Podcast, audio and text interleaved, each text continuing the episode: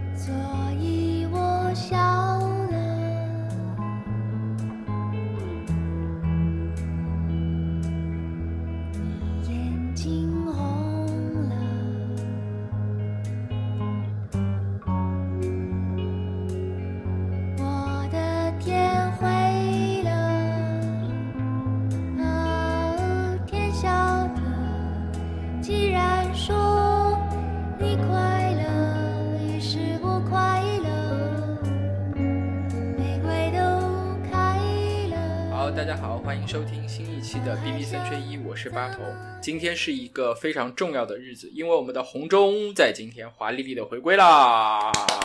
红中先跟大家打个招呼。大家好，我是久违的红中。我想了半天，我应该以一个什么样诡异的笑声来开始我今天的出场。我想了半天，哈哈哈哈，哈哈哈哈，好，确实有点诡异。好，我们请大家记住 二零二三年五月八号这个伟大的日子，因为在那一天，世界上少了一个明朗的少女，多了一个为奴隶的母亲。那个母亲就是红中。怎么样？你休息了产假，休息了两个月，你怀念录播课的工作吗？怀念哎，很激动，很兴奋有，多怀念？还挺兴奋的。主要是那之前两个月的生活，我只干了一件事儿，就是被困在床上做一个喂奶的机器，所以我很怀念其他除了那件事情以外的任何的工作。我前两天刚刚还去见了客户，最近刚新接了一个案子，所以导致我对一切除了当母亲这个工作以外的事儿，我都很兴奋。所以你都已经开始工作了吗？我开始了呀，哦，血汗工厂啊，真的就是，我记得我反正在这事儿也是瞎聊吧。我在坐月子，好像刚刚才第七天吧，从医院回家没多久，哦不，应该是我我室友开始上班了，然后他们有一天上下班回来，我看着他哇哇的，我真的我嗷我就哭出来了。他问我怎么了，我说我好想上班啊。然后那那一瞬间他崩溃了，我也我也很奇怪，我没有想到有一天这个话是从我这样子的嘴里面喊出来的。一个那么喜欢摸鱼的人，那天居然哭着喊着我好想上班呀。好了，我们今天这期节目呢，其实是在红中还在怀孕的时候，我们就已经开始在已经策划好了，说一定要让她来讲一讲，嗯，成为母亲这个话题啊。所以今天呢，我们更像是一期访谈，让红中来吐槽、抱怨，把就是那些有可能会导致她产后抑郁的种种的负面情绪都散播给其他人，散播负能量，这就是一期主主打散播负能量的节目啊。同样的，就是如果啊、大家喜欢的话呢，欢迎大家去点赞、转发、订阅我们的节目。你也可以在网易云音乐、QQ 音乐、喜马拉雅、还有苹果播客、Spotify 以及谷歌播客等平台找到我们。好吧，我们的访谈就正式开始。今天会有很多很多的问题，所以你一定要有的非常走心，所以你一定要认真的回答。没问题，绝对知无不言。好，我其实想特别想问的第一个问题是你现在感觉怎么样？因为呢，我有一个前同事是患上了很严重的产后抑郁症，他是几年前生了孩子，然后一直在治疗的这个过程当中。我非常好奇的是，你现在的状况怎么样？生理和心理上的？呃，生理上来说，基本上恢复了，除了就是身材没有完全恢复啊，我还有大概比我身怀孕以前的体重大概还有十几斤的重量需要减。然后心理上，我觉得它不是一个持续的焦虑，我会偶尔某些事情就会很焦虑，比如像我就特别受不了我们家小孩，他白天睡觉特别短。就是我说，就是嗯，他以可以各种奇怪的姿势躺在人的身上睡，但是一旦把它放在任何的床这样子的地方，他就会哭，秒哭，就是跟床上有钉子一样的。然后那个时候我就很烦躁，那你不要管他，你就让他把他放在床上，你就让他哭，哭累他自己就睡着了呀。不行，他哭的歇斯底里的，你会担心扰民的那种声音。就我我们的我们楼上最要最近在装修，然后老有邻居在群里面投诉嘛，然后每天我都很担心我们家小孩哭到已经扰民了，我还去给我那个想去给邻居送礼物，你知道吧？给人家抱歉，觉得嗯给人家带来了很多很多的不便，就这种感觉。然后会有一些新闻也会让我很焦虑。我前两天看到一个就一篇帖子吧，大概就说那种现在小学开家长会会连着开三天，然后我看这新闻，我想天呐，我以后也要过上这样子的日子吗？好可怕呀！除此以外，然后前两天朋友就说什么幼儿园要让给小孩录视频，要做各种作业。我想到天呐天呐天呐！我每次一想这种事情，我会陷入一种对未来的焦虑。对现在的焦虑已经让 已经可能让我在适应了，但是对未来焦虑让我觉得很痛苦。反正你的好日子还在后头。对，就是这样子的，就是就是你以为就是刚刚生完，人家说你出完月子身体恢复好了，就未来就会轻松点了。等什么孩子会抬头，你会轻松点了。等他什么能吃辅食，你不用喂夜奶，你会轻松点了。可是我发现根本不会，因为每个阶段都有每个阶段的难题。那好，其实，在以前啊，就是在小时候，你对母亲这个身份是什么想象？就是你觉得妈妈在你的眼中应该是什么样的人？然后你是从什么时候开始想过，就是如果有一天你当妈了，是个什么样的情形？你有以前有没有想过这些问题？我其实小时候没有特别仔细想过是一个妈妈是个什么样的人，但是我跟我妈的关系可能是比较还挺多能去分享的吧。就是你就觉得是个后盾，应该是这样子想的，而且是一个、嗯后盾，是一个后盾，就是在你需要的时候，她都会在那儿。嗯是这样子一个感觉。然后，啊，而且更多的时候，妈妈主要是我们家的分工，可能是妈妈在生活上对我的照顾更多一些，然后在其他的一些这种，嗯可能有一些人生一些想法上，我可能跟我爸聊的会更多一些，因为我会需要一些更多男性的一种或怎么样的，或者我爸以前会更理性一些吧，妈妈就会很感性。就是还是比较传统的，妈妈就是照顾你的饮食起居。对对对，就偏生活化一个这么一个角色，就是一个照顾者。就是我觉得他在养育这个这个角色里面，妈妈可能偏向于养这个角色。你小时候有没有幻想过你当妈的这一天是个什么情况？没有是个什么情形？没有，从来没有完全没有。小时候不会幻想当妈，小时候只会幻想自己长成个大人。所以你看到那种小孩偷穿妈妈高跟鞋或怎么样，他不是幻想当妈，他是幻想成为一个成年女性，想要漂亮或者想要怎么样。他没有想过要去当嗯妈，没有你你没有听哪个小孩想当妈？就我哦我我不对，好像有小孩有，就是想要去照顾芭比娃娃的小孩，我知道是有的，但是我没有那种状态。你认识的朋友里面有过这有过这样的女生吗？就是她，嗯，很早的时候就明确说，我以后是要当妈的，然后会经常会畅畅想，我以后会对我的孩子怎么怎么怎么样的这样的女生。啊，我们那个我们播客的那个头号粉丝，嗯嗯，杰西，我觉得她就是这样子一个人，但我不知道她是不是很小啊。至少我知道他是一个就是特别有母性的人。呃，端端午节的时候，他从那个、呃厦门来看我的宝宝嘛，来看我和宝宝，你知道吗？那期间我的宝宝都是他在帮我带。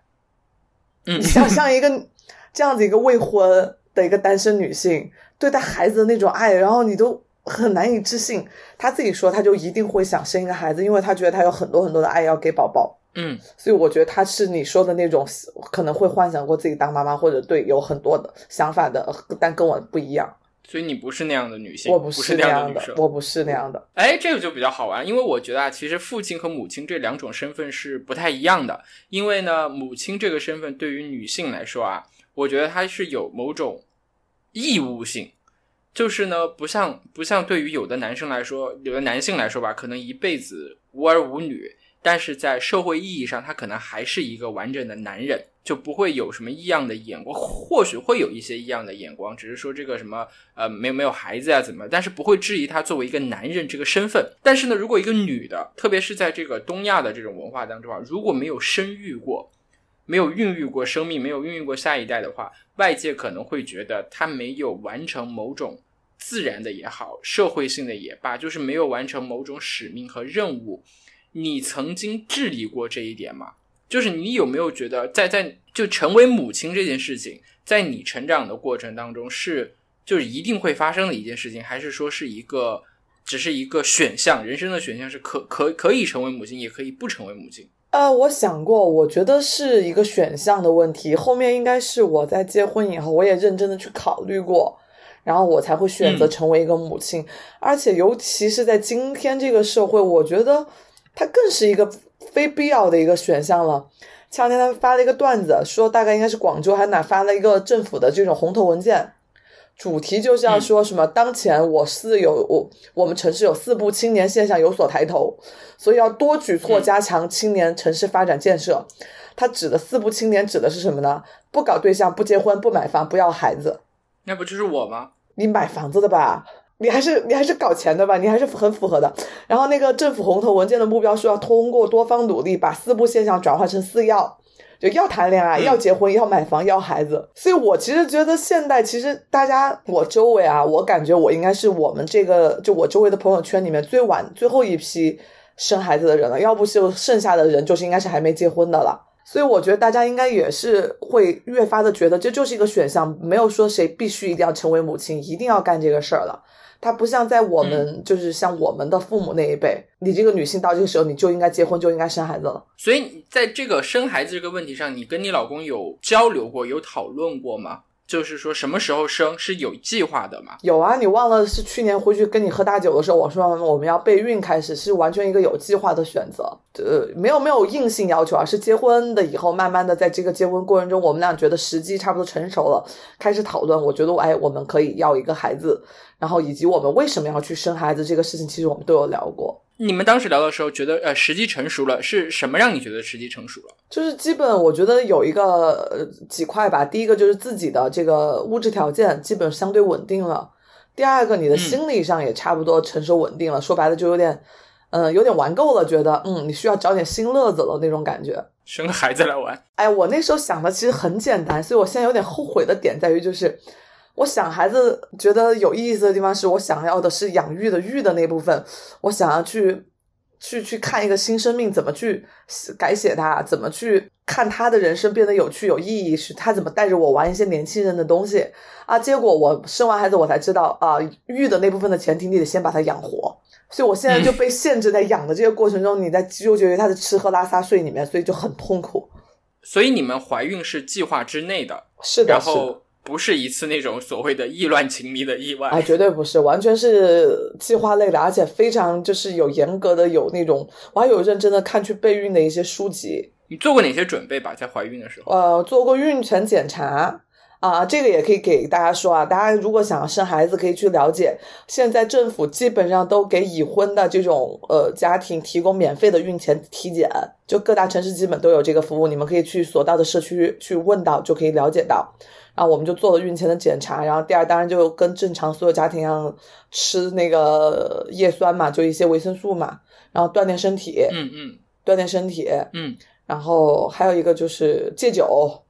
这对我们俩嗯来是最大的一个考验。然后还有一个就是，我想想还做了啥呀？啊，还有我会看一些相关的一些就是这种书籍吧，就比如像怎么让你的那个体内的排卵的那个质量更好一些啊什么的，我有去做一些知识储备。比比如会有些什么方法可以让你的这个调调理你的身体会更更好一点，更适合怀孕，让这个排卵的质量更高。低糖吃的东西，那个糖含糖量不能太高，得得糖它不能吃太多含甜分比较高的东西，碳水也是要吃一些优质蛋白。然后第二个，他提到有一个就是我们去超市买东西那个小票，他说那个东西上的那个油墨其实是不太好的，所以就是那段期间我会就是去买超市东西，我从来不会去要那张小票。就你别去碰那个东西，然后还有就是锻炼身体呗，就是让你的身体处于一个比较好的状态。那你在你是什么时候知道你怀孕的？我想想啊，我是当时应该是我是是有出差了，然后正好我妈来北京陪我玩，反正就，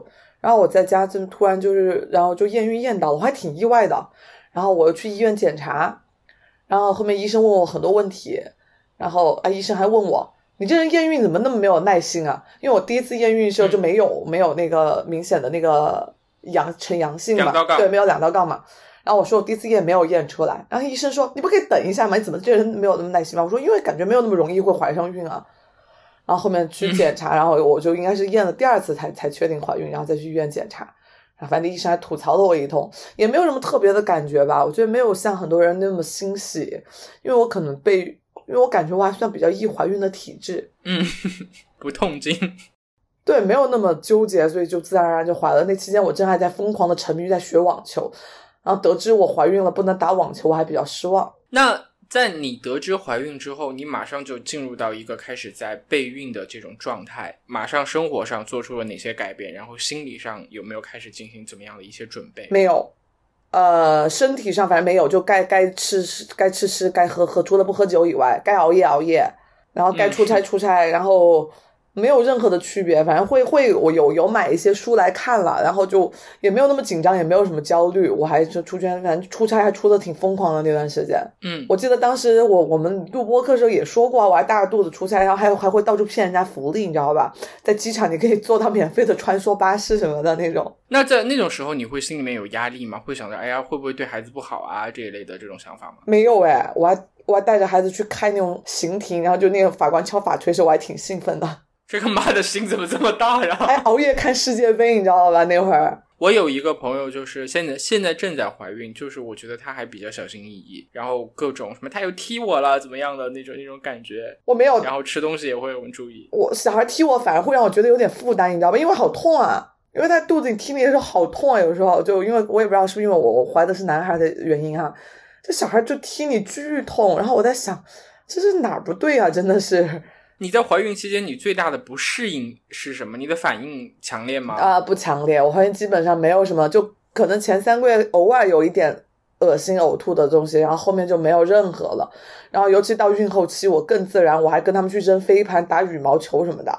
整个还是比较轻盈的一个体质。然后就是他们还，我同事笑我，我我那天怀孕哈，就除了肚子变大外，其他变化都不是很大。他们就老觉得我的肚子嗯特别像偷了个西瓜塞到肚子里面那种状态。那当时哈，就当你在备孕怀孕的时候，你对孩子还有对你以后有什么样的想象吗？你有没有干过那种事情？就是比如说坐在椅子上，我两只手摸着我的肚子，然后开始对他说话：“宝宝，你将来以后长大了怎么怎么样？怎么那那那种话然后你老公有没有？完全没有。我们家没有这种什么，就是那种肚子呃 baby time 没有这个时间的，就是我从来没肚摸着肚子说过话，也没做过胎教。然后我妈还吐槽我说你应该给他听听音乐啊，然后给他说说话。我说我录播课不就在跟他说话吗？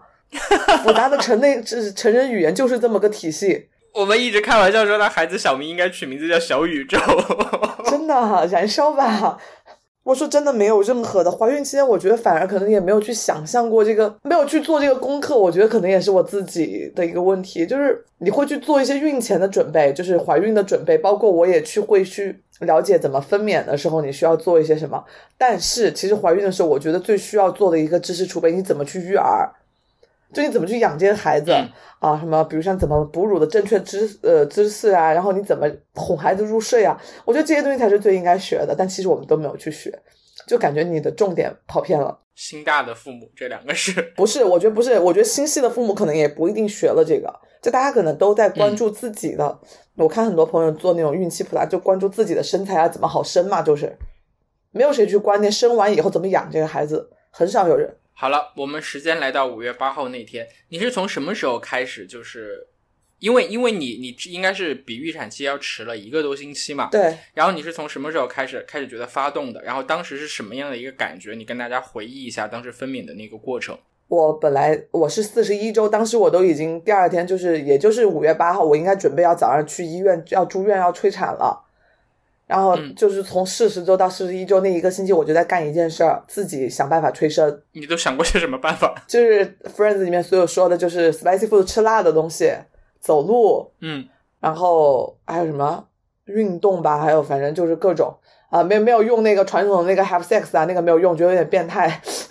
嗯，然后就各种吃火锅，什么那那一周我都在每天都在疯狂下馆子，吃各种辣的啊、烧烤啊，反正都没有用。然后去运动，去打羽毛球、扔飞盘、走很远很远的路，反正都没有用。我觉得然后我去问呃看医生，我问怎么才能让他出来，那医生说你要问上帝，你要问老天爷，我不知道。然后然后到五月八号的时候，反正第二天已经想着按照因为中国这个应该是各家妇产科的规定都是四十一周不出来，你就要去做催产。然后，所以我已经到四十一周了嘛，所以按道理我五月八号我就应该去医院住院催产了。就在当天晚上凌晨，我已经很非常接受这个事实，洗了个澡，躺在床上睡觉了。结果凌晨两点肚子突然痛，哎，我奇怪把我痛醒了，然后痛了的时候，然后我就让我室友给医院打电话问怎么回事。那医院有接电话就跟我说，让我等到有规律宫缩以后再来。结果后面发现要自己数嘛，有那种 A P P 小程序。多久痛一次？然后呃大概我就开始，然后数，后面发现这个疼痛时间越来越间隔越来越短，然后疼痛越来越明显的时候，然后就受不了了，然后就开车把我送到医院去。然后到医院的时候大概三点多钟吧，到医院三点多钟，然后躺到床上，医生给我做检查的时候，医生应该说我已经有开呃三到四指这样子的那个宫口了，然后就开始给我安排打无痛。所以在这里给广大妇女朋友们安利，这个无痛真的是人类之光啊！至少我打完以后，真的就缓解了特别多。打之前我觉得我要死了，我从来没有经历过任何一个痛痛苦像这样子的，就我喊都喊不出来，我也没有办法闭上眼睛闭目养神，让我休息一会儿喘一口气那种状态，就一直持续那种特别难受的东西，一种扩张的痛。然后打完无痛以后，我就睡着了。然后睡着醒来以后，早上七点多的时候，医生再给我检查啊，可以生了，咱们开始吧。我都懵了，我说这么快？然后医生，我然后就还给我送了早餐吧。我说要不我吃个饭吧？医生说那你慢慢吃，吃完饭我们开始生孩子，大概就这么个过程。然后也就八点多开始生，然后七七八八的，然后生的过程好像我的小孩有点脐带绕颈，所以一用力他的胎心就会下降。然后可能医生们有点吓坏了，然后就来了可能五六个医生。然后可能也不会用力，你知道吧？看很多的书，你学做很多的运动，但其实都是废的，根本到那个时候你不会用力。然后我感觉最终是那个医生，我感觉那个有个女医生都快整个人压到我的身上，帮我把肚子里面小孩推出来的这样的一个过程。嗯，大概生了，反正到九点多，我孩子完全的分娩完成，就这么一个过程。生的过程其实还好，因为一直有无痛，所以没有那么痛苦。所以你有侧切吗？哦，有，好像我听跟国外的朋友聊，好像国内现在这种侧切率非常的高。嗯。但是据我的妇产科医生，我呃给我我的那个主治医生告诉我，他说有时候侧切可能会比撕裂会更好一些，因为那个如果你的撕裂是你的那个肌肉什么不规则的话，它会更难恢复。但侧切相当于是你人为的让他的伤口集中在一起，那就长那块会比较好。当孩子出来的那一刻，就是你听到那声啼哭的时候，你是什么感受？你看到孩子的第一眼，你什么感受？我听到第一声啼哭的时候，我来了一句好难听的声音啊！特别像《全游》里面北京的那个乌鸦的声音，你知道吧？因为就特别低沉啊啊啊这种感觉，特别难听。然后我又不是很舒服，然后那个医生就要让孩子来抱我贴贴，我当时也没有那么情愿，因为好疲惫啊。后面那个医生强行说还是要跟母亲贴合一下，就把那个小孩放到我的身上，大概还应该想要让孩子吸吸一下我的乳头，有建立一个亲密亲密的联系吧。然后我还觉得挺神奇的，反正就趴到我身上，就就很小只，很软。我宝宝生下六斤七两，就抱了一坨，反正在那，然后他也不太会，反正趴在身上的时候他也不太哭了，也，他就趴在那，就软软的一小坨，然后也没有什么特别的感觉，因为真的好累啊，没有人家那种描述的那种书上写的文艺作品，哇，就那一刻什么热泪盈眶，我完全没有。然后医生就把孩子抱走了啊，对，后面然后你就睡着了。我没有睡着，就把我送回病房了。反正然后孩子就在我的旁边，有个他的有个小婴儿床，呃，婴儿床上睡着。然后呢，你就一直看着嘛？啊，没有，我好像回去没多久，我也就休息吧，睡觉了吧，没怎么看。因为他那小孩好像他刚出生，他也一直在睡觉吧。后面就会把他抱过来，非要让他吸我的乳，那个要开始那个。好，两小时内嘛，就要让它开始吸，然后这样子你才能正常的那个泌乳，你才能看到分泌乳汁，所以就那样子，好像才开始。刚开始吸的时候，那小孩还不太会，然后我觉得还挺神奇的，就是这个这个喂奶的过程，你发现其实是很神奇的，你就觉得哎，这个人类为什么一开始他就会知道吃这个东西？好，那我们说一下母乳的这个问题，母乳喂养的问题，因为据说也是现在很多女性一直在抱怨你。对于这个，是不是也有很多抱怨各方面的东西要说？因为确实特别的辛苦和痛苦，对不对？剧痛喂奶真的是，就是我不知道是什么原因啊。我好像回来喂奶以后，我的那个就乳头就会皲裂嘛，就破皮了，就是，然后就特别痛，然后痛了以后他还得吸，然后就，然后每天喂奶就感觉跟上刑场一样的，嗯，就是这种反反复复的。然后我记得那个，我不是在生孩子以前，我把那个 Rachel 生产那几集 Friends 全部看了一遍嘛。我记得那个 Rachel 当时他家那个艾玛第一次吸他乳头的时候，他说这种感觉是一种 wonderful 的。但是我被吸的时候，我觉得哇靠，真的好痛啊，根本没有那种那种感觉，因为可能就刚开始分泌的乳汁很少，然后反正就特别痛。然后就是而且可能每个人的这个乳房条件也不一样，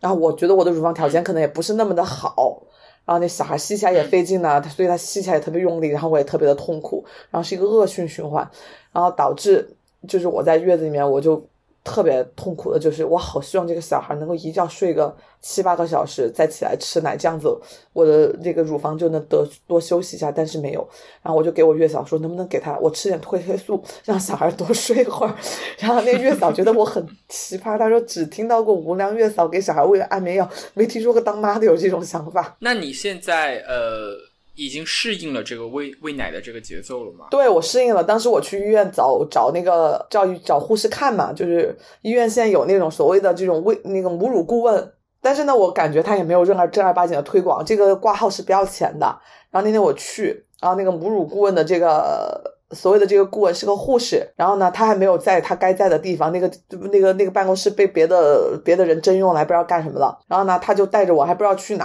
然后我就把他拿到那个带到医院的一个临时的一个母乳室去给他看我的这个情况嘛。然后那医生说，嗯，我看就是有点皲裂，没有什么问题，你去涂一点什么什么，呃，就是消炎的那个红霉素什么眼膏啊什么的。然后我说其他还有什么办法？红霉素眼膏，对，他那堆消炎的嘛，相当于消炎杀菌的，就让他不要感染。他就应该有炎症了，因为他皲裂了嘛。然后我给，然后那那个护士最后来一句：“哦，是的，我们这里护士都痛，没关系的，早晚就会好的，你适应了就好的。”我们产科的护士说了，这比生孩子还痛。我说：“那我他妈来问你干嘛呀？我要知道这是这得得得这样子一个结论。”真的，他特别理所当然跟我讲啊，我们护士说了，这比他是剖腹产还痛。哦，当时我听到我就无语了，你知道吧？就对那种，因为那个护士应该比我们年年长很多，大概也就是那种像我有点像妈妈辈那种，就他们那个年纪的人会觉得这一切就是女性，你成为做一个女性你应该去承受的东西，这点是我比较不能理解的。为什么呢？因为我觉得你就不应该是忍忍就过去了，你应该想办法去解决啊！凭什么我要那么痛苦还要去喂奶？为什么要强制我去做那么痛苦的事儿？还觉得理所应当？为什么我要付出那么多？反正我就很不爽。因为我我我也是看别人说，就是马马伊琍，马伊琍就对对于母乳喂养这个事情，她非常的有感触，她就觉得她很迷恋那个那种感觉，就是母乳喂养的感觉，因为她会觉得，呃，在那段时间，你就是母亲是这个孩子存活存活在这个世上的。唯一的这个它的营养的这个来源，就会觉得这种感觉非常的神圣。你有这种感觉吗？没有，我只会感觉我是个工具人。就是你以前没有觉得自己呃还有这么一个，就你关注自己身体健康以及我的饮食的时候，你都发现我妈每天会强制我吃很多那种汤汤水水的东西，你知道吧？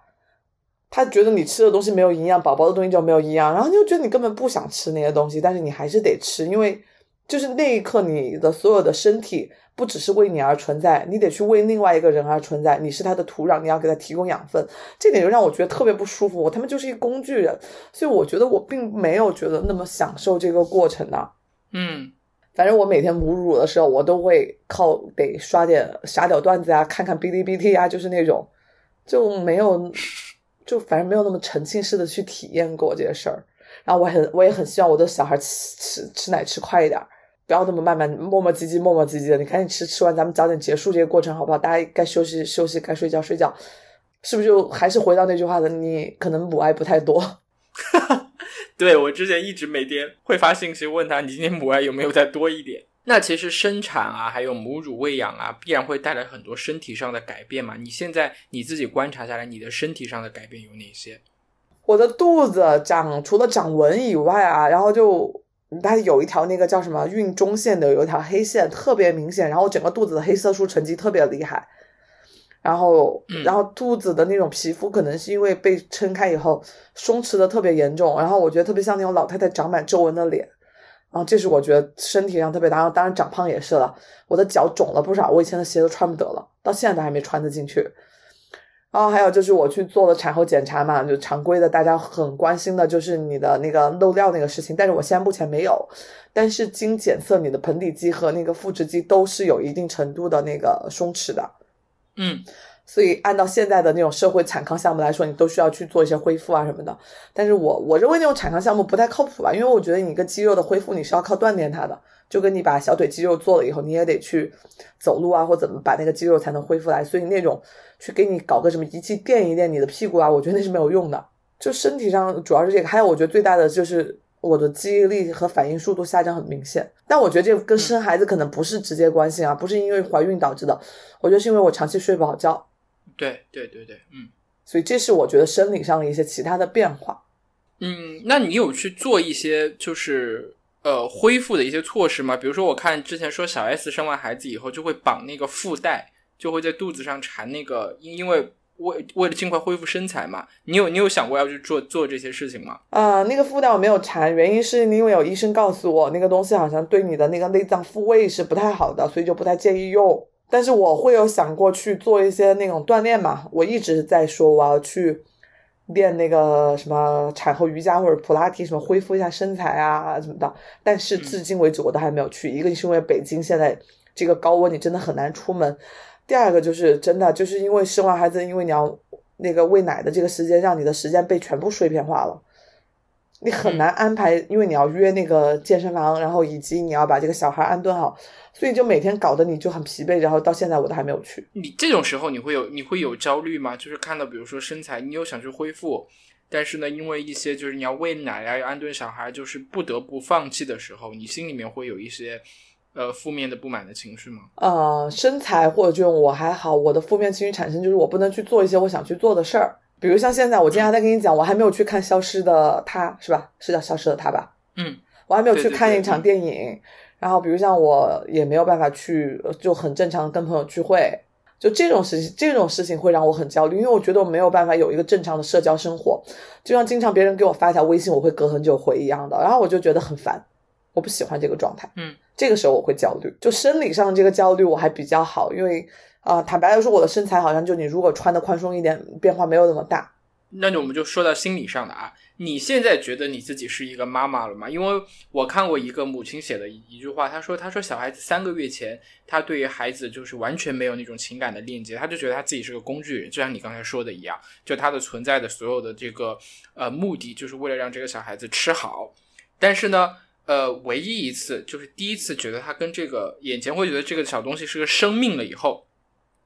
是因为有一次孩子突然对他的语言、对他的行为有反馈了，然后那一分钟他觉得啊，我是个妈妈了。那个侯孝贤，侯孝贤他在给朱天心的一本书里面，他的那个序言里面也说嘛，他观察朱天心对他的孩子的那个感情是在后后天的不断的相处、适应、了解的过程当中，一点一点的积累起来的。然后就觉得可能母子的天性是一种必然，但可能情感是不一定是亲生的，它是要需要沉淀、发酵跟成长的。就是你觉得你现在对这个孩子的爱，以及你觉得你自己现在是一个母亲了吗？这个身份上的这种这种意识，我的身份上的意识，我知道我是一个母亲，因为我会带她去打疫苗嘛。然后包括就是，其实我跟你说，这个母亲跟小孩的连接会比爸爸的连接会来的早一些。刚开始我们家小孩不是没有取名字吗？还是后面我们的名字不也是靠大家网友票选出来的吗？没有取名，你知道在医院上那个小孩的那个，他不是得有个那个碗带上，它上面写的就会叫龙子娇之之子，你知道吧？他会以母亲的名字来定，他的很多的那个文件上都会跟母亲来定，所以那个时候我知道我是一个妈妈，我知道我的身份上是有转变的，但是我认为这是一个社会身份上的转变。但情感上的转变，就其实真的不是很明显，就是因为就像你说的，就是他现在我宝宝现在两个月嘛，他会笑，他会很开心，但是他会对所有人开心，所以那个东西对你来说没有那么，你就会觉得看着小孩挺可爱的。所以我觉得有时候如果大家没有那么热爱孩子，其实你又可以去玩好朋友家的孩子就可以了，就是就跟你养狗一样的。你不需要去承受遛狗的这个压力的同时，你可以去撸别人的狗。我觉得养小孩也可以用这个思路。所以现在我觉得这种爱可能你会逐渐会多一些，因为他其实，在逐步长大的过程中，他肯定会比他在那个月子里面的时候更可爱一些了。他会笑啊，嗯他的那种动作也会多一些了。然后很多时候你可以把它当成一个玩具嘛，比方今天我就把我们家小孩放在那个我们家德州扑克的那个毯子上，给他拍照嘛，感觉让他推 all in 的那个感觉，就有时候是个小玩具而已。就是，但是这种爱，我觉得可能确实是要逐步培养的。我记得当时我跟一个朋友聊过啊，他他他们家妈那个他们家有人去代孕过一个孩子回来嘛，从美国合法的。然后那个孩子刚回来的时候，就对他们家人来说就没有任何的感觉，因为他觉得就像买了一个很贵的东西回来一样的。但是在逐步带这个孩子相处的过程中，大家才会越来越喜欢。我觉得其实对我们生孩子也是一样的。我觉得生育的过程并不会赋予你很多情感上的这个激素分泌，而是真的是相处的。所以我觉得人的感情一定是相处的，大家走得近了，关系就好了，感情就深了；大家淡了，呃，就也就淡了，一样的。所以小孩如果不是我们自己亲自带，我相信那个分娩所带来的所有的那种会还是会淡的。那其实作为一个新手的母亲，有的东西是肯定会经历的，比如说失控、疲惫、情绪低落，没有人一开始就是一个这种无所不能、无所不知的母亲。那现在已经过了两个月的时间了，你觉得各种当妈的技能你都已经上手了吗？啊，对，当妈的技能上手了，但是我可能比较差技能就是我，就我我们家小孩因为睡眠特别差，白天需要抱着他睡觉，这个技能我不太有，当然可能也是因为我比较懒，然后所以白天基本上都是我妈在抱他睡觉，嗯，其他技能基本上都 OK 了，可能就也没有没有那么难，因为其实小孩他需要做的事情就是吃和睡和拉，你解决这几个基本需求其实也没有那么复杂。你不会，你不会那种特别担心的什么，呃，这个没有做好，那个没有做好，对他的什么未来造成什么影响那种那种小心翼翼的那种心思心态吗？没有诶，这几个事儿还能怎么造成不好啊？就我只会担心他可能吃的不太饱吧，可能也不会太，有时候会担心他吃的不太饱，或者喂养过度，或者是什么，反正就因为现在啊，就是不知道小红书怎么知道我成为一个妈了，每天就在给我推这种焦虑帖，就是就是什么小孩喂养过度或者什么东西，然后什么什么让你判断他有没有吃饱，大概就有这些，你会看一下，但是还不到焦虑那个程度吧，我觉得，然后还挺容易，还还是能放得下，我觉得。比如说有哪些让你有有焦虑的嘞？就是他睡觉睡得特别不好。你说睡觉睡得不好，我你说我是焦，与其说我焦虑对他未来的影响，不如说是我焦虑对我的影响。因为我觉得他睡好了，他睡觉的时间我就能去干很多的事儿了，这是我期望的。但是他睡不好，然后我就没办法干，我就得看着他。所以你说对未来焦虑，我觉得可能没有那么大的影响吧。当然了，也去有很多书上不说那个三岁以前这种婴儿的这种。安全感的建立啊，会影响他整个以后包括亲密关系选择什么，反正我觉得说的挺玄乎的，我不知道到底准不准确。对你不会被那种这些影这些影响吗？我不会影响，我就正常的按我自己的。你说我也没有说特别差劲吧？我觉得我也没有说把小孩直接扔到哪儿了，然后我就去干什么了。我觉得我也就在正常的按就是按部就班的在带这个孩子，我觉得应该会大差不差吧，我自己觉得。好，从现在开始啊，你有想过自己会成为一个什么样的妈妈吗？就是会是虎妈，还是那种就是全身心整个人都奉献给这个孩子的，还是说想当一个比较酷的妈妈？你有想过吗？啊，我一直都觉得我想当一个比较酷、比较有趣的妈妈。然后，但是我不知道啊，他们会很多人会觉得我会去卷这个孩子，因为我可能特别担心，我特别嫌弃这个孩子可能有点笨，你知道吧？你怎么那么笨啊？这你不会，那个你也不会。如果是这样的，我觉得是不是就会卷啊？我不确定。但是我的目标其实我，因为当初想生孩子的一个初衷就是，我觉得我就想再去感受一次年轻成长的这个有趣性。那天我朋友给我发了一句话，他说：“养育孩子这个事情，其实你就是应该是当一个，你是应该是当一个导师一样的，去教育陪另外一个人，去教另外一个人，像艺术家一样去教另外一个人，去如何去欣赏这有趣的人生。”嗯所以我当初的想法，其实我是想要跟这个人一起再去经历一段有趣的成长的这个过程。所以我的目标当然是成为一个有趣和酷的妈妈。这个话我也希望通过播客摆在这儿。我不希望我以后成为一个拒绝的妈妈，我希望能够把这话先放在这儿，然后也不要成为那种焦虑的妈妈，然后每天出去跟朋友吃个饭，哎不行了，我的宝宝哭了，我要回家了。我也不希望成为那样子的。我就还觉得，就是我们俩还是一个比较独立的个体，大家会有一个比较舒服的相处的模式吧。那在育儿这件事情上，你跟你老公有怎么分工吗？我觉得为什么会觉得女性才会有生育的焦虑或者什么？我说我要是个男的，我就去生十个八个孩子，因为真的就对男性来说，就是他只要做一点点，大家会都觉得非常的棒。很多时候就是，所以我觉得在养孩子这个过程中，其实我觉得妈妈是一个很孤独的角色，我自己也会有这个感觉。孤独，对，非常孤独。我经常会觉得缺乏支持。虽然我就是我，我老公，我是他也会积极的来帮我照看孩子啊。比如像夜里面有时候他说他来就挨着孩子睡，孩子晚上哼唧啊，他会去安抚他一下嘛。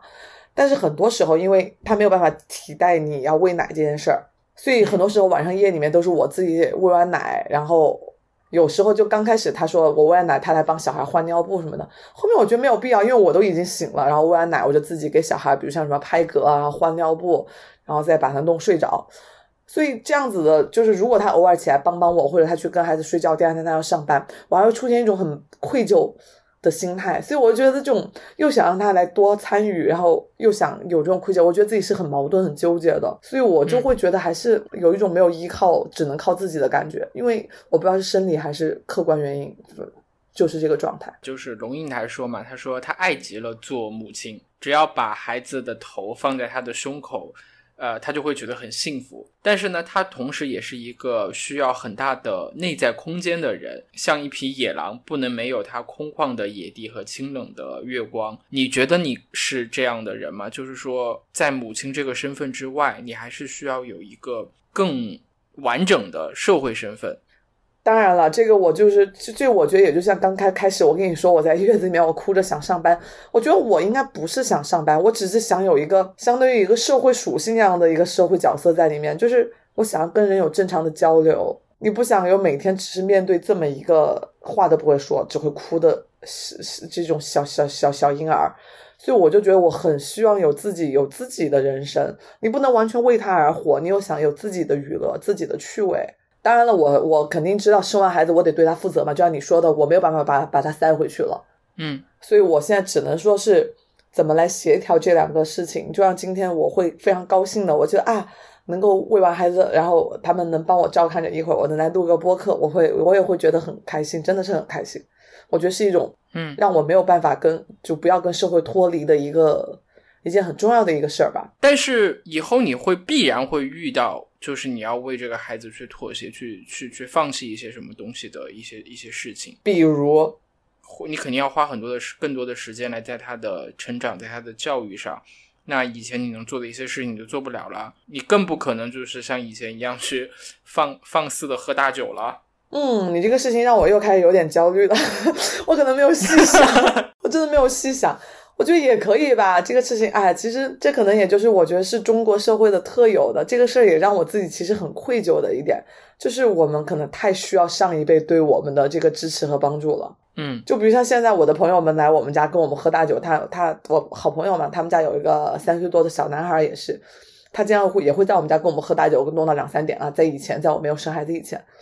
然后他主要依赖的就是其实是父母在帮他们承担了很多嘛，所以我觉得可能我以后也会有这样子的经历，但其实我非常的不想这样子，因为我记得说句不好听的，其实我觉得当你从父母那里得到的这种帮助和支持很多，那父母其实对你的生活的干预的话语权其实就更大了。嗯这其实我记得当初我看一个说法说，为什么很多爸妈去催这个小孩结婚，这个小孩会要去必须要去结婚相亲的一个原因，是因为他爸妈给他买了房子，他爸妈给了他工作、买车或者很多支持，所以他不得不去听他的。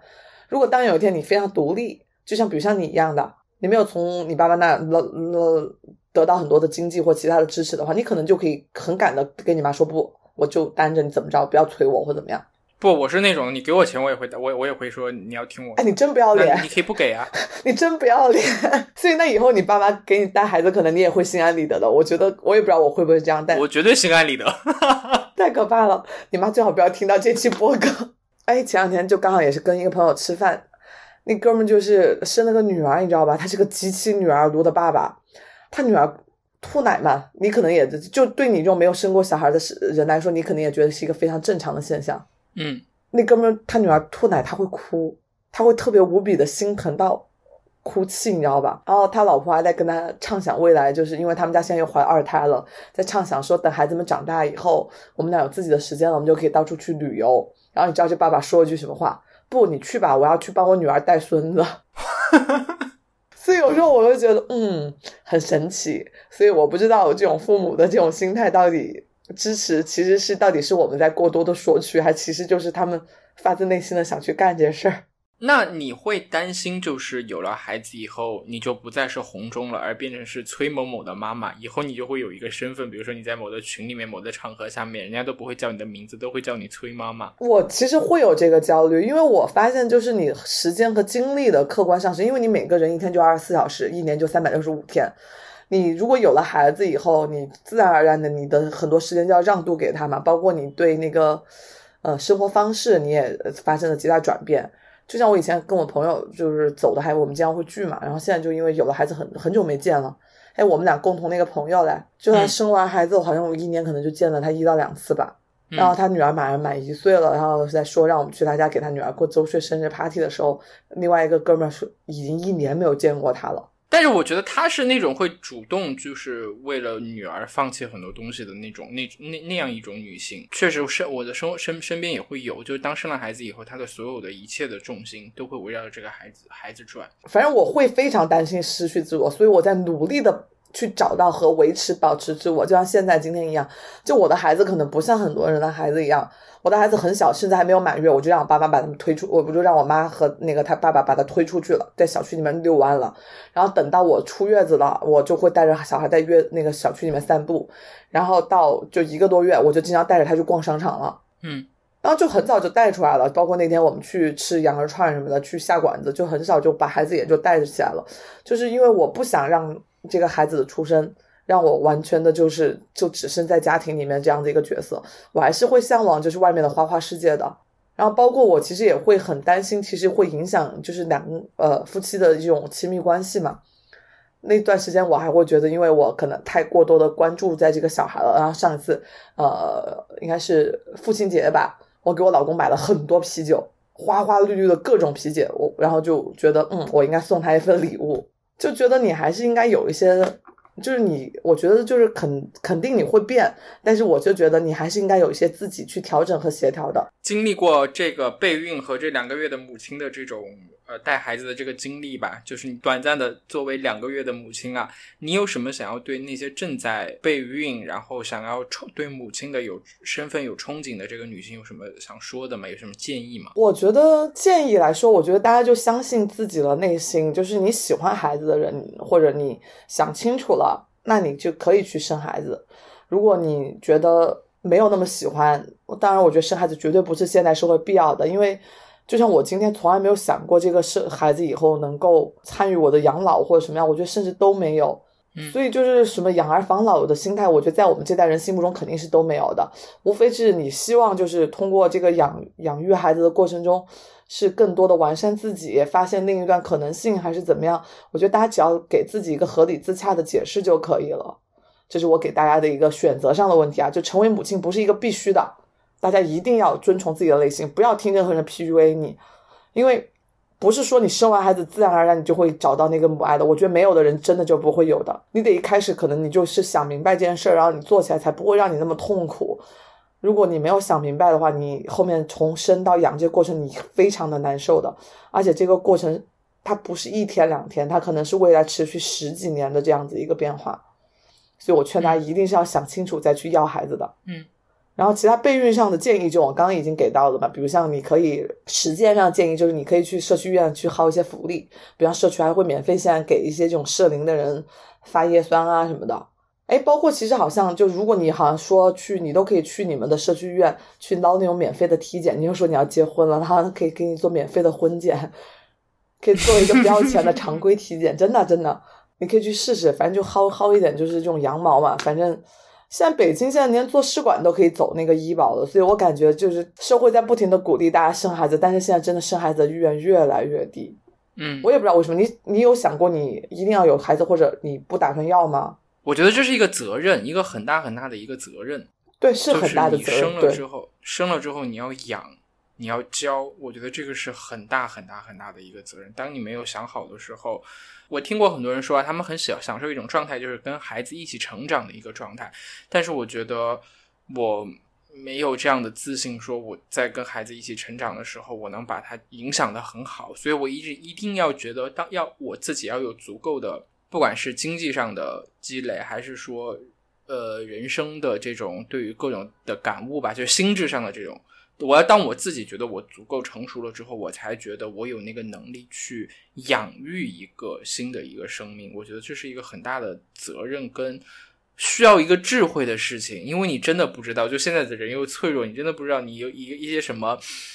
就所谓原生家庭的那种痛苦嘛，那那种伤害嘛，你真的是不知道去怎么避免，而且你看的越多，你会越觉得，哎，我会不会也这样？我会不会也那样？对我可能以前我想的很简单啊，我想的其实还不是跟孩子一起成长，我想的是有一个年轻人以后能带我玩，就像我就像我期望的就是，嗯，可能未来十几年以后，我的小孩能够带我在最新的王者荣耀里面能够带飞我，因为那时候我就不用再去祈求任何一个打野带我了，因为我很菜嘛。所以我当初可能是想法很简单，我想跟他一起去做一些比较运动啊或者什么，我就会觉得很有意思。所以我后面发现，其实很多教育，就大家就是教育这个事真的很难，因为它不是一个科，我觉得它真的没有办法用科学，就很多很好的所谓的教育的方法，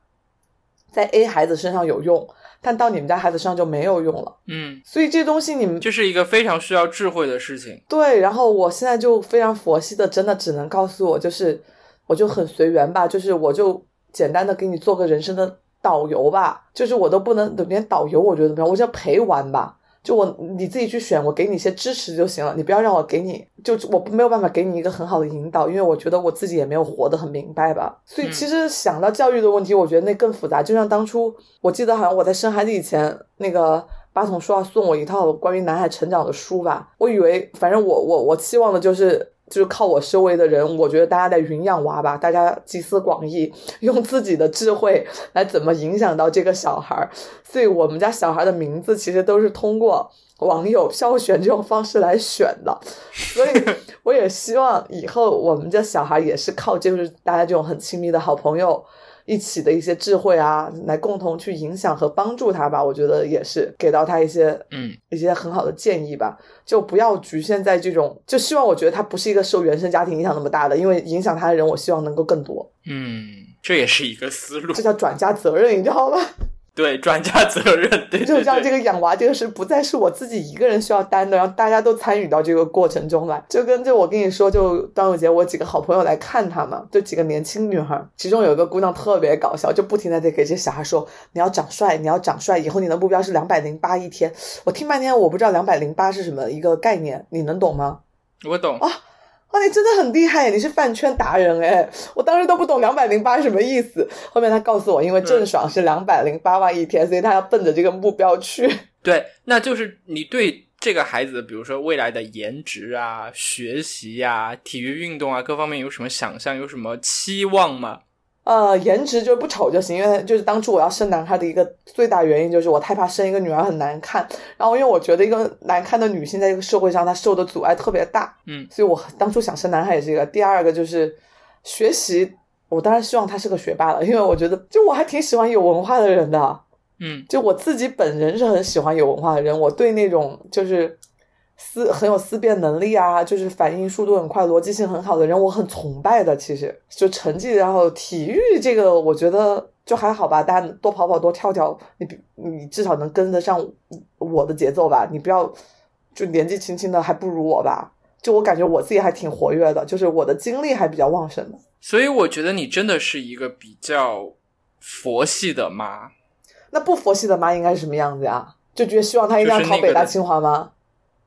对，会会会会是那种虎妈的那种，会有，比如说你在在生我我我是有一个朋友是这样的，她在怀孕的时候就已经说未来呃一岁要怎么样，两岁要怎么样，三岁要怎么样，就已经开始各种的计划了，然后会嗯对于这个小孩子的这个成长有各种严格的这种呃把控，有这种想象，一定要按照他的那个想法来，但你就不是，哎，我记得当时你给我发过一个，你朋友圈有一个妈妈的一个什么东西，然后然后你还让我发誓，说你千万不要成为这样子的人。哎，那个人是干的啥事儿？我想不起来了。我也想不起来了。大概就那个妈妈说什么不行，我要回去什么看孩子，还大概什么回事儿。然后我记得你给我发说你发誓，你以后不要成为这样的人。我说好的，我发誓。我说你监督我。所以我也现在我也是希望这期播客所说的话，能够让我以后迷失自我的时候，自己来听的时候，能够对我有拨乱反正的作用，让我啪啪啪打，就是能够提醒我，你当初自己说的话啊，你自己要记得啊，所以自己选的路啊，不要不要这么容易的迷失自己。所以我看到有一句话是说，叫做“母亲其实是女性身份的延伸，而不应该成为女性身份的一个定义。”呃，对，生了孩子之后，你成为了母亲，但是你不仅仅只是母亲。但母亲是你，我觉得是你一个身份之一吧。我觉得人都是一个复杂的个体，就像今天我在跟你在一起的时候，我还可以是红中，就是我们私下我们还可以是很好的朋友，对吧？或者在嗯工作职场上，你还可以是嗯有英文名的是吧？跟杰克托尼一样的。所以我觉得大家每个人应该都是有很多角色的。然后母亲当然也是我的一个角色和身份，但是我真的不希望你只是这样子一个人。所以你很希望你自己有自己的生活、自己的工作。所以我如果你有的人想要选择做全职妈妈，我觉得那当然是你的一个选择。但是我也希望就是全职妈妈这个同时，你不千万不要脱离跟这个社会以及其他的一些这种交流，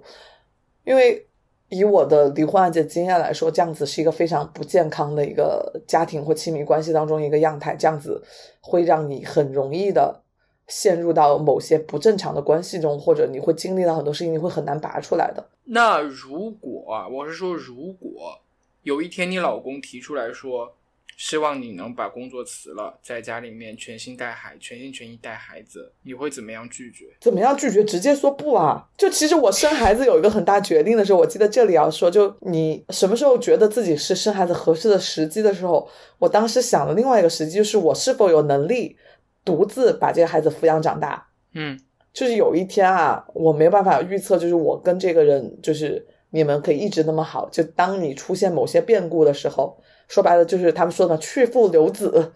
我能做到这一刻的时候，嗯我才敢去生这个孩子。所以，如果有一天我的老公敢跟我说你回来带孩子，我肯定会直接跟他说不的，不可能。独立女性值得鼓掌。不是独立女性，就是这个事儿上，因为你会失去的太多了。就是你嗯你我其实觉得工作或者是不一定是每天朝九晚五的这样子工作，你得有一份事业吧，有有点事儿干吧。就是比如像假设我不工作也行啊，咱们就以后如果我们的播客上市了，那我们就这就是我们的工作。可能我们不需要每天朝九晚五的呀，我们只需要在定期的时间准备一点点，看看书，然后来录录音，然后最后来做一点什么东西。我觉得也是你的事业，但是你一定得有。所以我们也非常的觉得非常高兴，非常的开心。然后在经过了快三个月的蛰伏吧，没有三个月，好不好？我在生产前你都还在卷我的，然后前段时间我好像我也参与了很多期播客的前聊天，呃，这个叫什么准备工作吧？前期的准备工作，对，所以下一期主题可能我就也也继续回来了，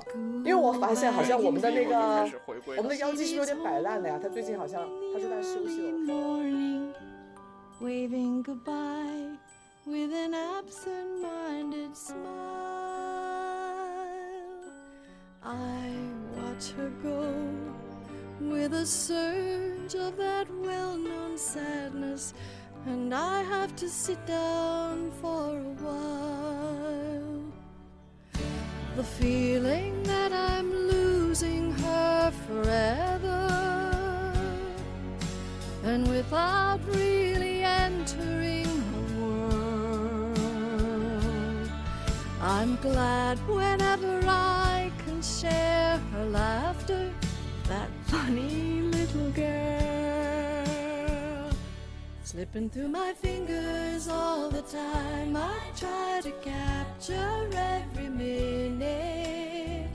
The feeling in it slipping through my fingers all the time. Do I really see what's in her mind? Each time I think I'm close to on growing, slipping through my fingers all the time.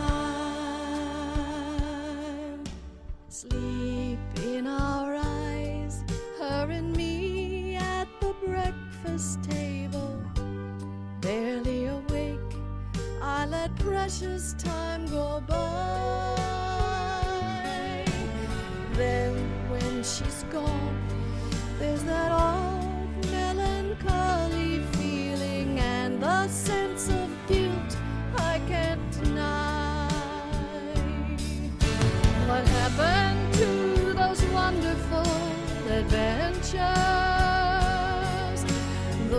Places I had planned for us to go. Well, some of that we did, but most we didn't. And why, I just don't know. Slipping through my fingers all the time, I try to capture every minute. The feeling in it, slipping through my fingers all the time. I really see what's in her mind? Each time I think I'm close to knowing, she keeps on growing, slipping through my fingers all the time.